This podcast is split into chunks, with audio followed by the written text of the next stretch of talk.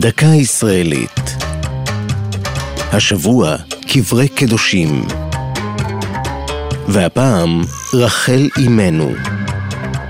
ארבע אמהות מלוות מאז ומתמיד את המורשת היהודית, אך נדמה כי דווקא רחל, הצעירה בהן, הפכה לסמל הדאגה האימהית כלפי עמה, כפי שביטא זאת הנביא ירמיהו, קול ברמה נשמע, נהי בכי תמרורים, רחל מבכה על בניה. מנעי קולך מבכי ועינייך מדמעה, כי יש שכר לפעולתך. הדמעות וההבטחה הפכו את קברה של רחל לביתם של הזקוקים לתפילתה של אם. מקום הקבר, שעל פי המקרא נמצא בבית לחם, זוהה כבר בעת העתיקה, ושינה את מראהו מספר פעמים.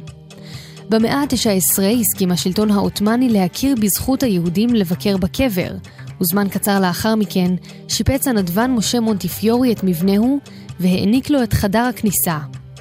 עליית יהודים לקבר הופסקה במהלך מלחמת השחרור, וחודשה רק לאחר מלחמת ששת הימים, אז שב הקבר לידי ישראל. כיום נכלל מתחם הקבר בצד הישראלי של גדר ההפרדה, והוא מוקד עלייה לרגל במשך כל השנה. אבל בעיקר בי"א במר חשוון, היום שעל פי המסורת נפטרה בו רחל, בלידתה את בנימין.